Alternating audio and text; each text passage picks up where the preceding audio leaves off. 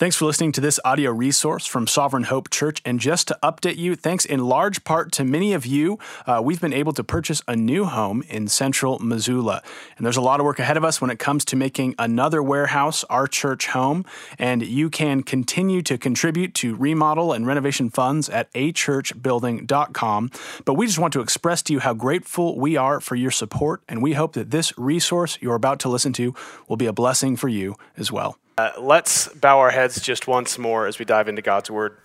Lord, we thank you so much for your scripture, and what a reminder that you have woven into our daily rhythm, our weekly rhythm, um, and that is to gather together, to be encouraged together, to sit under the authority of your word together, to apply the truths of the gospel together, to remind each other of the sweetness of salvation together, to encourage one another to strive for holiness together, and to rejoice in the love of Jesus together.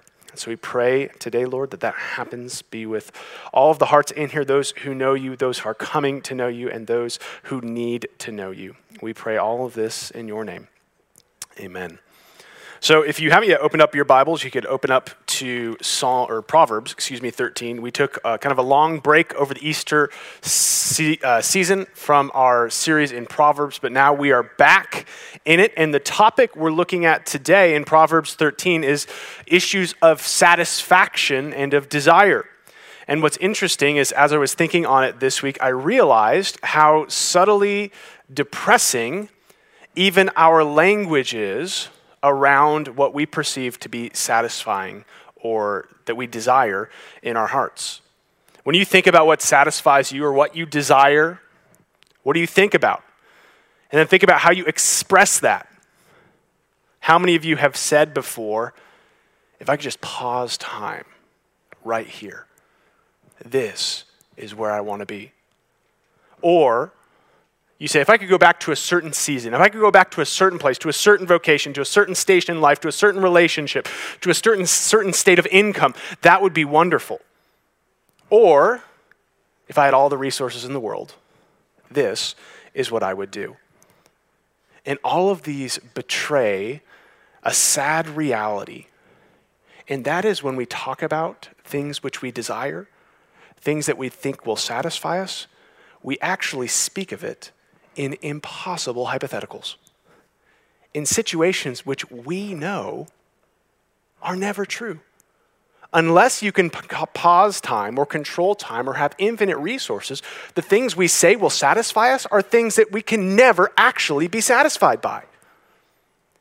For those of you who have watched or listened to Hamilton the musical, there's this central song in Act One on the issue of satisfaction and it drives the story of the rest of the play. And in the song, one of the characters at the conclusion of this joyous wedding begins a toast to the bride and to the groom, to the revolution. And at the end of it, what started out as this joyous occasion of two people finding satisfaction became a confession of this fear this individual will never be satisfied. The lyrics of the song become a frequent callback as the play progresses. And in that moment, even the choreography is meant to express an unease around our ideas of satisfaction. The stage begins to rotate counterclockwise. The characters around her begin to move in slow motion as reality itself is distorted. It is the fastest song in the whole play of words per minute, and we are meant to feel the way in which this woman is encountering a reality which is passing her by and she has no ability to control. The director wants us to feel in our souls the unraveling of satisfaction. And this desire and fear of never being satisfied begins to characterize Alexander Hamilton as the reason behind rash decisions meant to gain satisfaction, but which ultimately lead to harm done to himself and to those around him. And as depressing as that is, to see it in beautiful uh, theatrical form and also in our own language, the Bible actually has hope for us. The Bible anticipates our struggle for desires satisfied. But that's why this text today is so beautiful in our world. As spring is turning and sun is shining, and we are excitable and we are looking for things that satisfy us, and we want to be nice and tan without mask tan lines on our face.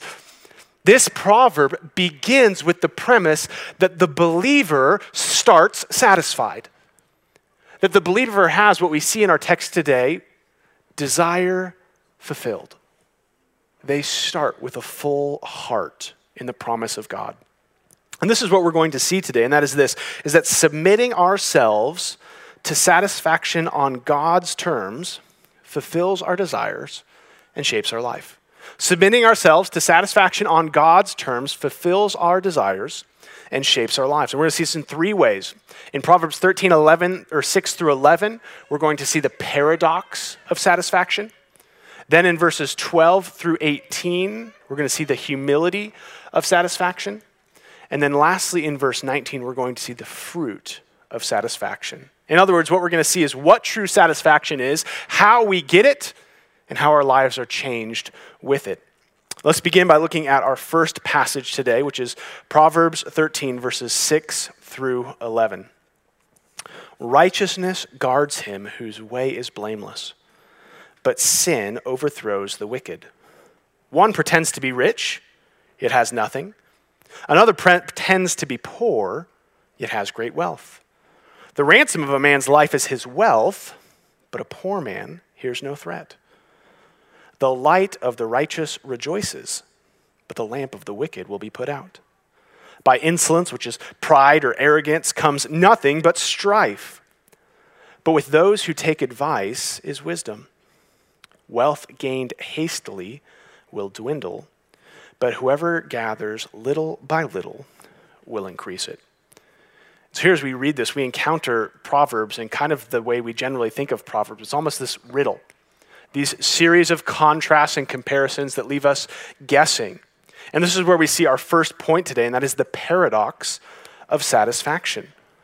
The Proverbs are both a blessing and a curse to our modern mind because our minds are trained for these densely packaged little tweetable tidbits of information.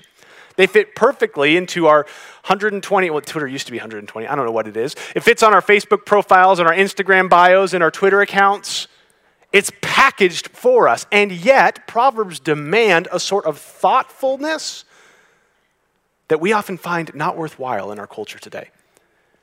And so, as these things sound kind of like candy sweet to our ear, they sound wise, we need to learn to pause and to consider what is actually being spoken. Because if we don't understand specifically verses 6 through 9 of this text, we won't understand the rest of the text at all. And that's why I call this the paradox of satisfaction. A paradox, for those of you who want to call back to your high school English days, is just a seeming contradiction and this passage seems to be filled with them paradoxes about riches and poverty, paradoxes about life and death, paradoxes about wisdom and wickedness, safety and danger. How do we begin to make sense of this? Well, Solomon bakes into verses 6 through 9 a structure that helps us understand what is going on. In verses 7 and 8, you see there's this paradoxical picture of wealth and poverty, which we'll circle back to.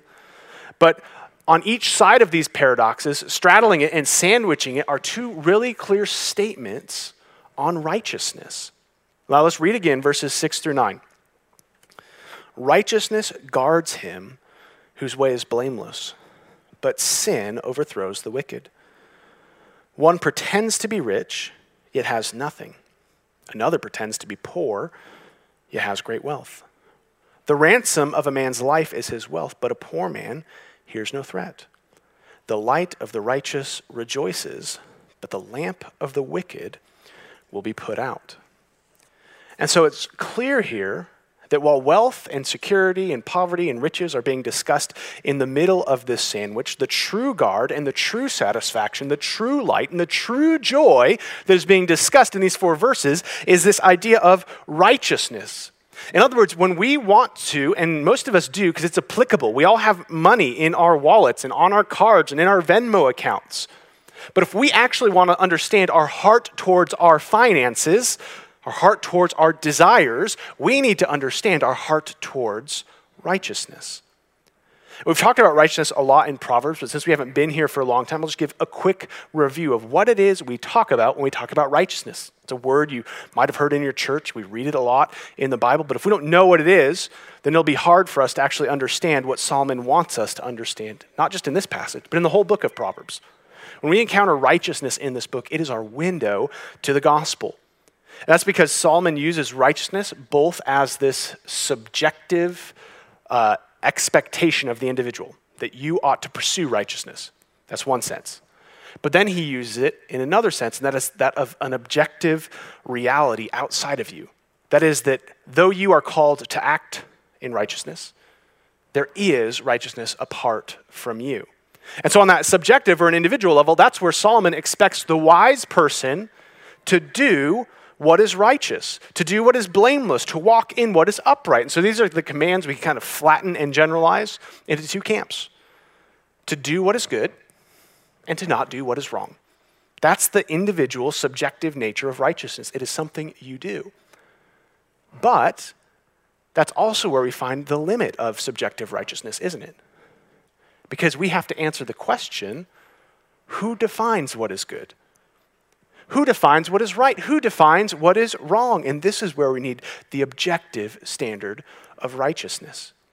Righteousness, when used in verse 6 as it is, also expresses behind the word a type of loyalty to something outside of you, something objective, not subjective, something apart from you. It implies that righteousness is faithfulness towards something. It could be towards, uh, like in any culture, a culture is created because people have some sort of righteousness or faithfulness to cultural status quos. But here, what stands behind the actions of the righteous, what stands behind the person who is pursuing right and not pursuing what is wrong, is something objective not simply ethics in itself, not simply morality in itself, but what's actually behind those, which is the God of the Bible who is himself righteous. God is the standard of righteousness because he is pure, he is loving, he is just, he is safe, he is wonderful. And in order for us to see this here, we need to see that this righteousness he's prescribing to the blameless it guards them. It is of an immense benefit to you to encounter this objective righteousness. How are we guarded by this type of righteousness? Well, we see it's contrasted with this sin which destroys. It means the nearer we are to God, who is himself righteous, that means he is powerful, strong, just, loving, and pure, that God calls us to be near to him so that we get all of the benefits of his righteousness. That we are so near to this wonderful God that we don't need to fear anything else. We get the benefit of that profound objective relationship by pursuing righteousness. And this is why God calls us to act righteously. And this is what God then gives. He gives His law to reveal what He's like. If God is righteous and that's our hope, and He wants us to be like Him, we need to know how we're to be like Him. We know what it looks like to be like him. And so it's actually in God's law that he reveals a little bit of who he is. He shows us what it looks like to be good, to be pure, to be loving, to be just. Behind the laws is not just a God who loves rules, behind the laws, a God who wants to be known and near to us. In fact, look at how the prophet Isaiah speaks of this in Isaiah 42, verse 21.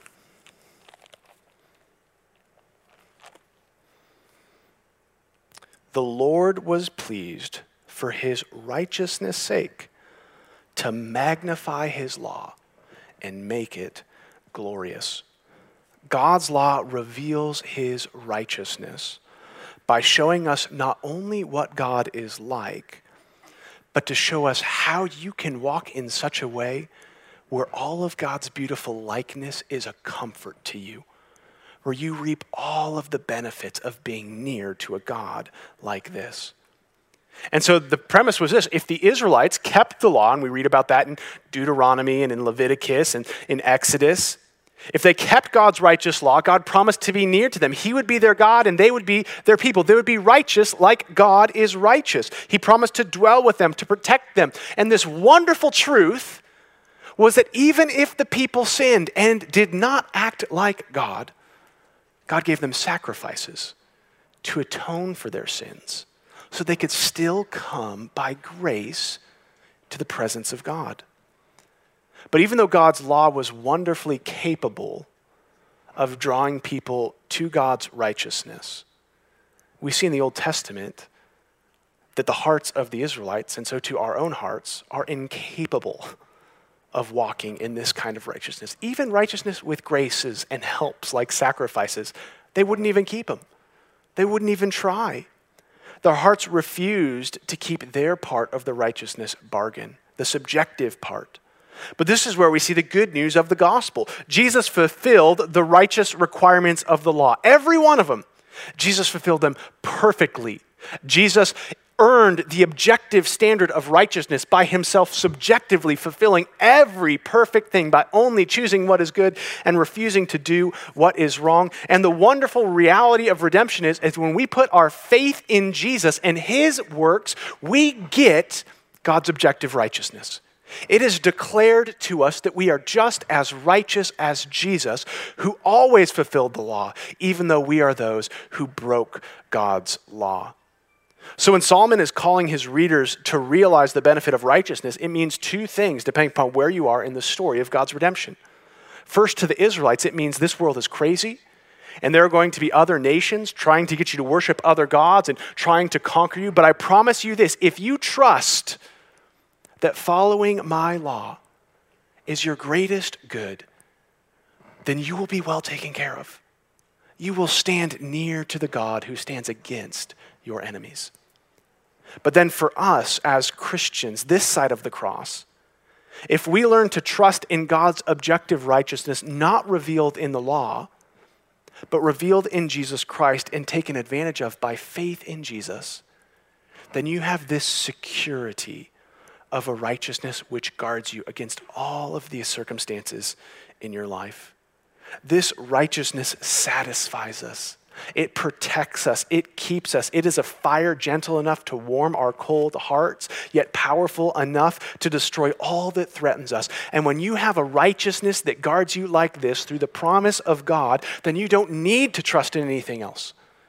You don't need to trust in sin. And specifically, this is why Solomon brilliantly leverages the issue of wealth so stunningly.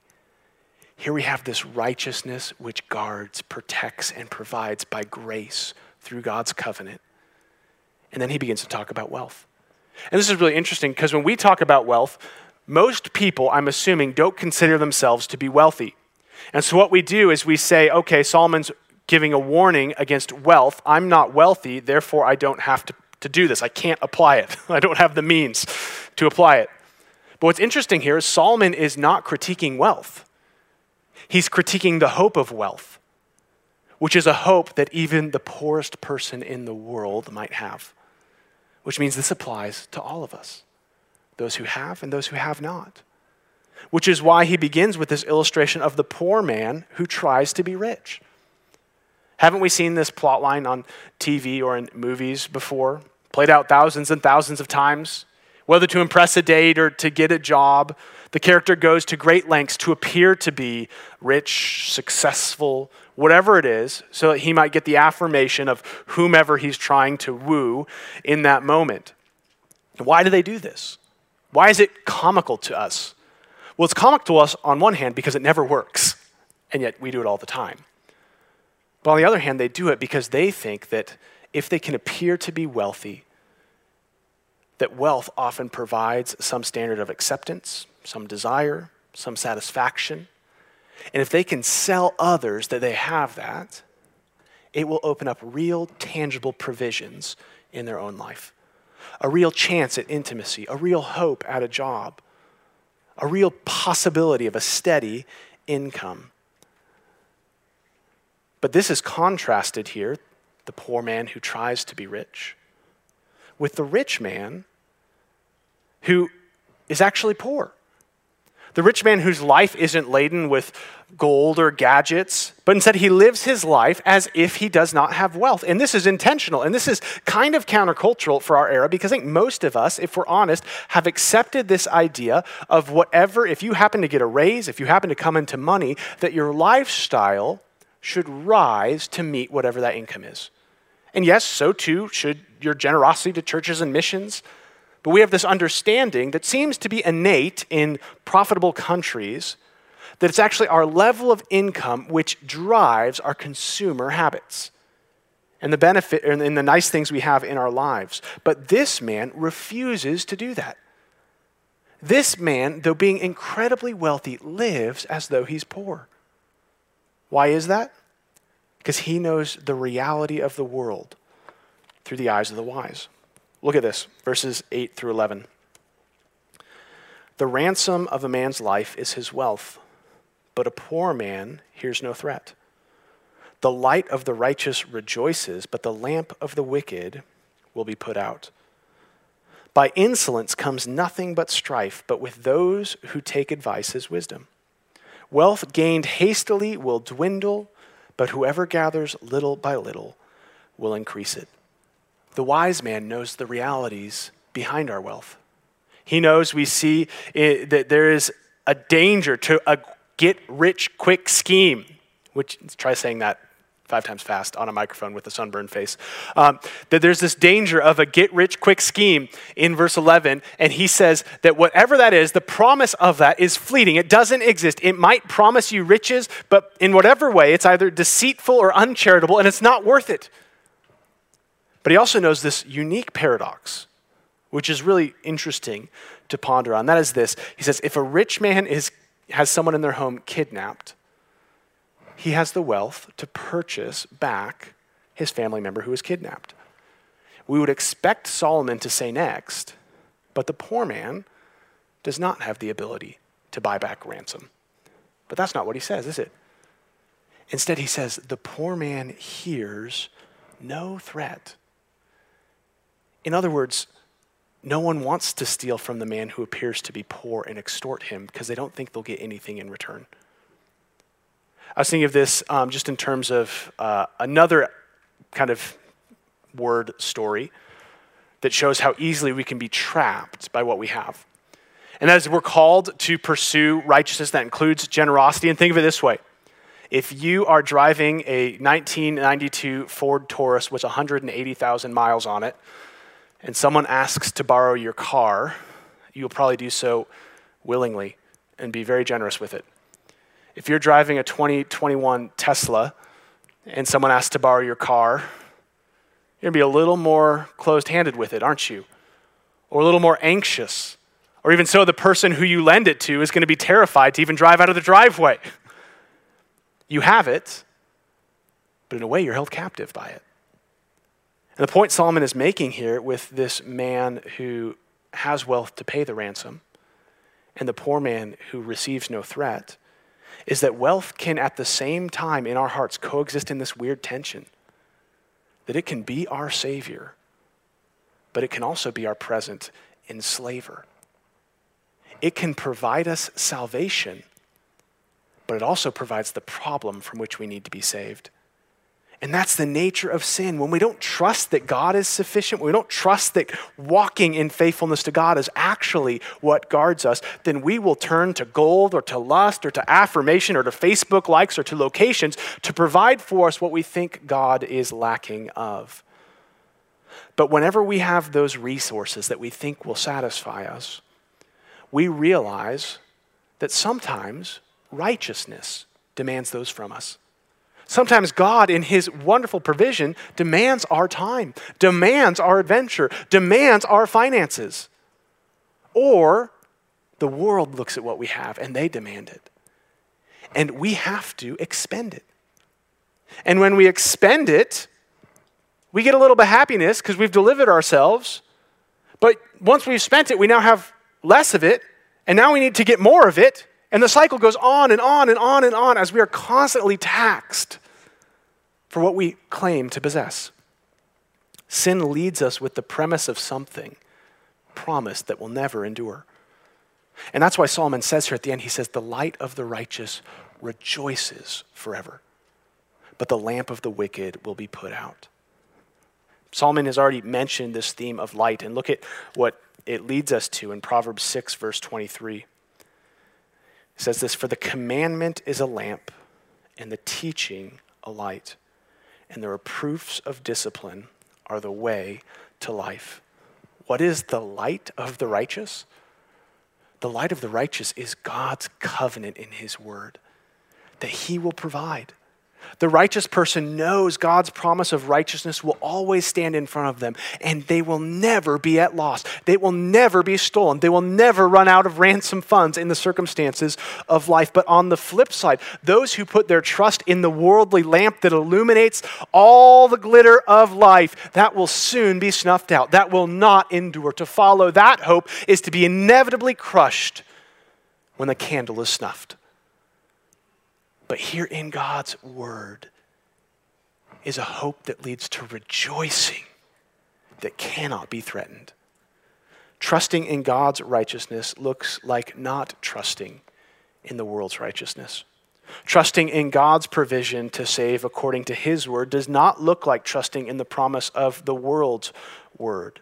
But it's this light of righteousness, the righteousness we see in the gospel, where Jesus took away the debt of our sin and gave us his perfect relationship with God, that always leads us to rejoice. And that sounds great on paper, but the truth is to actually live that out in life takes immense humility.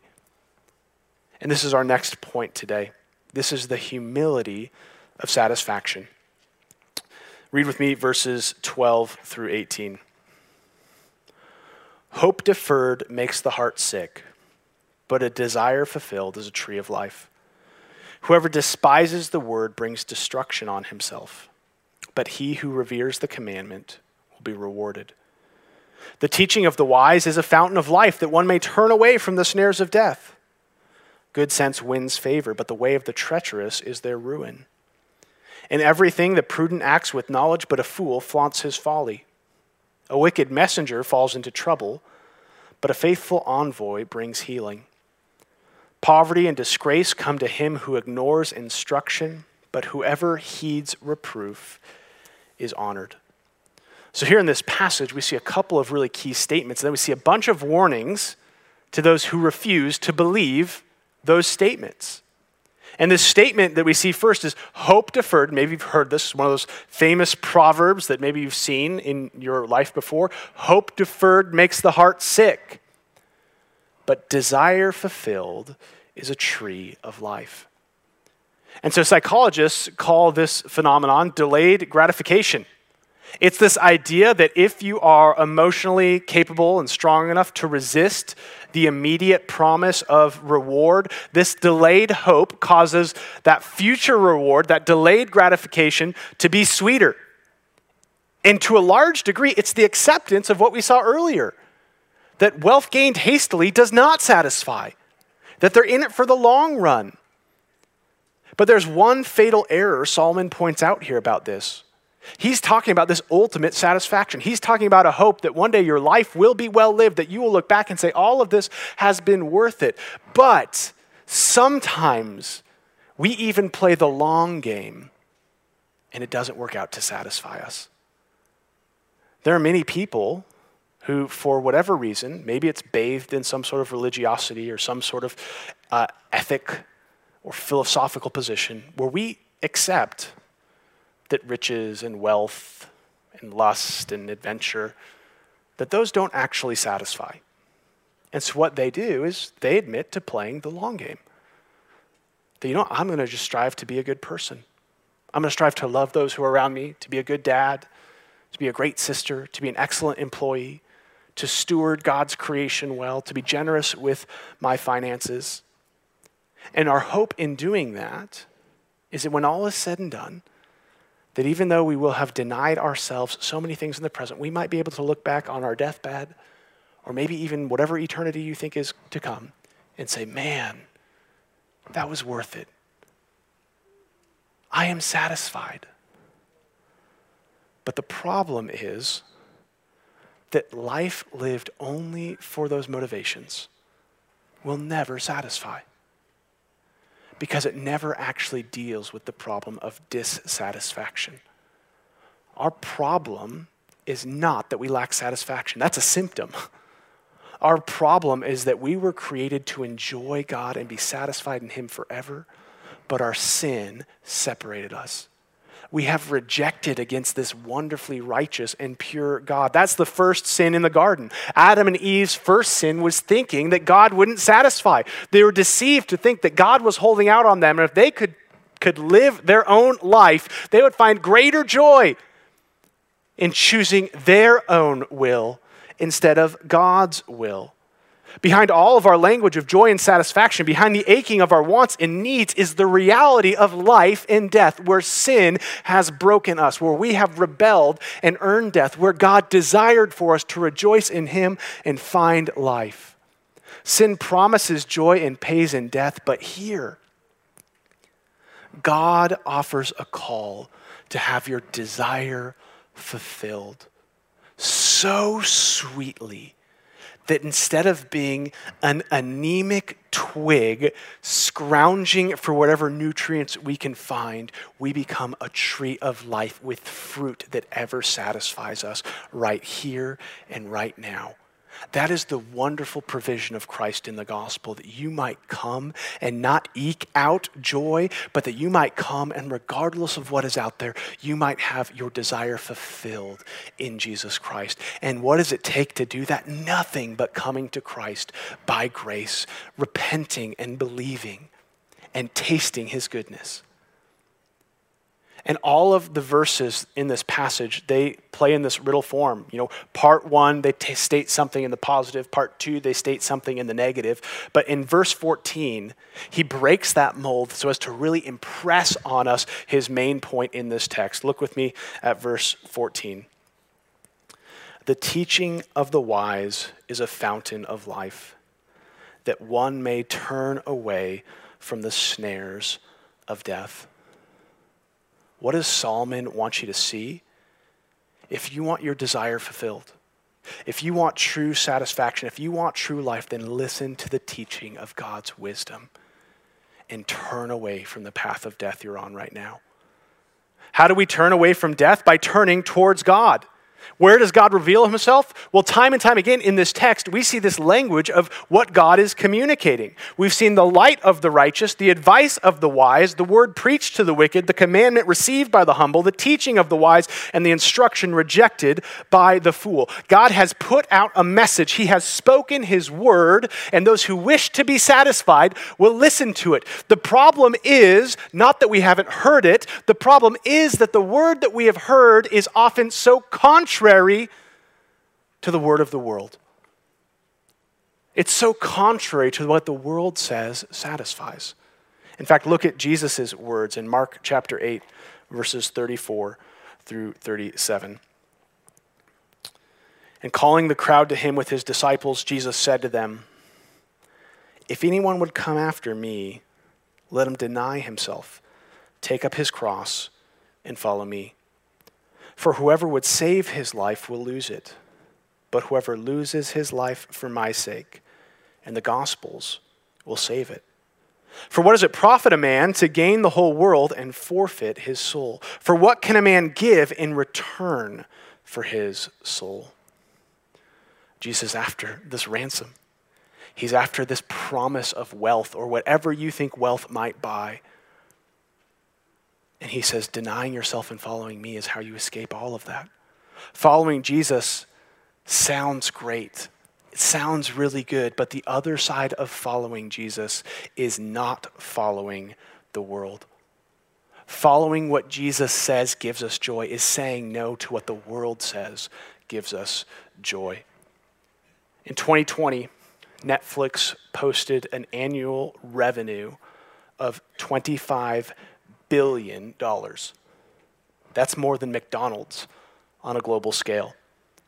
But did you know that in the early 2000s, Netflix came to a little video store you might have heard of called Blockbuster and offered to be bought out? I think it was for the price of $5 million. Blockbuster said no. Why? They were the giant. They had the industry figured out. They felt they knew exactly what it took to thrive in this new digital age, and they were making steps to do it. But 21 years later, Netflix is king, and Blockbuster no longer exists. What's the point? Look at how in verses 13 through 18, Solomon is giving us example after example after example of what it looks like to be blockbuster and to say no to what seems like it won't work time and time again. Listen to this rhythm. Solomon points, listen to the picture of God's wisdom. Whoever despises the word brings destruction on himself, but he who reveres the commandment will be rewarded. The teaching of the wise is a fountain of life that one may turn away from the snares of death. Good sense wins favor, but the way of the treacherous is their ruin. In everything, the prudent acts with knowledge, but a fool flaunts his folly. A wicked messenger falls into trouble, but a faithful envoy brings healing. Poverty and disgrace come to him who ignores instruction, but whoever heeds reproof will be excuse, whoever he, heeds reproof will be honored. So here he's saying, don't be the one who hears all of this and says in his heart, I know how to adapt. I know how to find satisfaction in this world on my own. This is something that Moses warned of in Deuteronomy chapter 29, where he said this, verses 18 through 19 Beware lest there be among you a man or woman or clan or tribe whose heart is turning away today from the Lord our God to go and serve the gods of those nations. Beware lest there be among you a root bearing poisonous and bitter fruit. What is this root? What is contrary to the tree of life? One who, when he hears the words of this sworn covenant, that is the words of God's righteousness in Jesus Christ, blesses himself in his heart, saying, I shall be safe though I walk in the stubbornness of my heart. This will lead to the sweeping away of the moist and the dry alike. Our hearts will hear the wonderful message of grace and provision in Jesus Christ, but we will wrestle and stubbornly refuse to live as if Jesus actually satisfies. We place our hope in the things of this world. We try to gain life in whatever way the world tries to call us to gain. All the while, Jesus' promise of joy is sitting there untapped because we will not humble ourselves and trust God's word. But when we see who Jesus is on the cross, when we see he is the all sufficient Son of God who kept God's righteousness, who has opened a door for us to come back into God's grace, to be with him forever, to be satisfied by the King who created the cosmos, then we see that this is a Christ worthy to be trusted, that his promise is not empty, his word is not for our harm, but he means for our joy. So, where are you trying to affirm faith in Jesus? while refusing to humbly take Jesus at his word. I was super convicted by this text this week because I could point to like five places in my life where I know I'm doing things because I want them to provide something that only Jesus can provide. And that's great. We should enjoy all the things of this world. But the problem is not do we enjoy it? The problem is what do we expect to get from it? And there are many things in this world where I try to claim that Christ is my all satisfying joy, but I turn to other things to actually bring the satisfaction, the protection, and the fulfillment that only Jesus can fulfill? Where are you willing to be seen as the poor man in the eyes of the world who gives away what the world says you should die to keep in order to be satisfied in Jesus? Because here's the thing, we're talking about this in a moment. The world will see you as an absolute fool to give away what the world desires. It does not make sense in their mind. But it is our joy to trust Christ. And here in conclusion, Solomon gives us a place to immediately apply this text. And this is the final point today. This is the fruit of satisfaction. Look with me at verse 19. A desire fulfilled is sweet to the soul, but to turn away from evil is an abomination to fools. How do we apply this text? we become so satisfied in the sweetness of the gospel that we are eager, eager to turn away from what is evil and to savor what is good. I want to share with you guys a story that I want to preface this story first that I'm not a miserable glutton. I do have some aspect of self control, but I also like to forgive me when I eat a meal be full. That's kind of the goal of it. With that said, when Sarah and I go out on a date, sometimes we'll go to a fancier restaurant, and I know that these fancier restaurants charge you lots of money for little bits of food. And so, what I do is before we go, I'll, I'll eat something like a meal, and then I'll go to the restaurant. And I do that because I know that if I go to the restaurant famished, that one of two things will happen. One, I will try to fill my need, and I will find myself unable to afford anything from that point on.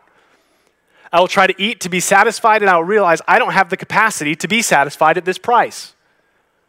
Or I will say, sweetheart, I'm just glad to be here with you. I'm going to just order this like $28 bowl of lettuce and savor it with you because you're so satisfying. But on the inside, I have this craving desire that says, I enjoy nothing. you white knuckle your way into saying no to the thing that your stomach is crying out for and will be forever pained by. This is the dilemma of thinking the sins of this world will ever satisfy you. You will either spend and spend to gain what the world can never offer because you do not have the capacity to purchase it. You will indebt yourself to a product that will never be given. That is a sad place to be. Or else you will, out of some stoic desire, white knuckle yourself away from lust, money, power, or adventure only to live life with this all consuming hunger pain that burdens you wherever you go. And just on an evangelistic level, just on a cultural level, I love what Solomon says here. And maybe it speaks into your heart, or maybe it speaks into your heart to our unbelieving world around us. He says that desire fulfilled is sweet to the soul but that it is an abomination for the fool to turn away from evil. It is an abomination for the fool to turn away from what he thinks will actually satisfy him. Does that make sense? That means when the world is so vehemently against the way Christians are living or the calls of a Christian to give up Christ and or to give up their life and to follow Christ with their wealth, with their sexuality, with the whole of their lives, they will respond vehemently towards us. Because we are not just calling them to turn from one thing to another. We are calling them to turn from what they think is their very life. And they will it will be an abomination to them. It will not make sense to them, and how our hearts ought to hurt for those who are enslaved in sin. And maybe that is you today, where, when you see these calls, it is an abomination to let go of what your heart chooses to cling to. But here is the wonderful promise of the gospel it starts with desire fulfilled, it starts with a full stomach before you go into the restaurant of the world. It eats richly and abundantly in the free kitchen of Christ's mercy so that we can say without white knuckle and with a wallet brimming that we have been satisfied. You see, the paradox of the gospel is, is this is that sometimes we invert things. It's not that we misunderstand the call to be righteous, it's that we invert where our righteousness shows up. Many of us think that if we want the satisfaction of God, we must learn to say no to sin. But the wonderful promise is actually that in the gospel of Jesus Christ, you have received the satisfaction of God so that you can say no to sin.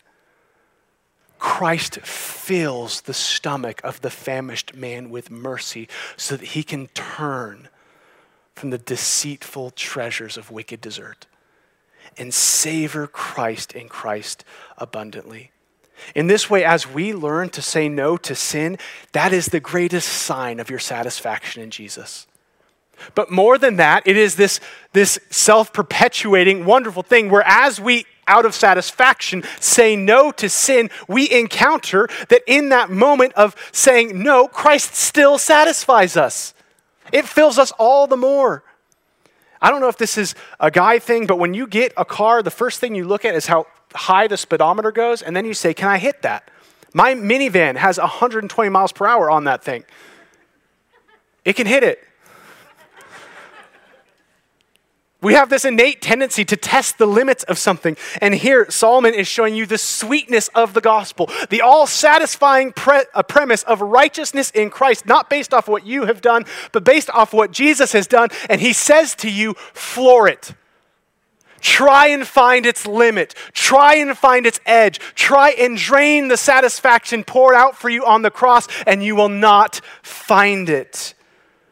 There is no limit to this satisfaction because even when the world bites us with the pang of death, we know through the righteousness of Jesus there is new life everlasting in a new heavens and a new earth. So we pursue righteousness and are guarded by it in Jesus Christ to live a life of deep satisfaction, even in a world that is constantly dissatisfied. Let's pray. Lord Jesus, we pray that you give us the ability to taste what our hearts on our own cannot. Lord, following Christ is a humbling and countercultural call that we cannot do apart from your Holy Spirit filling us, satisfying us, and urging us onward. Lord, I pray today that in our weaknesses, Lord, in this body, our physical pains, there is mental anguish, there is financial distress, there are family issues that wage war, that break our hearts because sin has affected our world and our lives in ways we cannot imagine. But praise be to God who has delivered us from the punishment of sin today and will ultimately deliver us from the final consequence of sin in the new heavens and the new earth. Lord, draw our roots deeper and deeper into desire fulfilled so that we might endure joyfully, that we might be guarded by righteousness, that we might see the sweetness of satisfaction in your mercy. And in so doing, turn away from what is evil and pursue what is good because we have been saved by the God who is good. We pray all of this in your name. Amen.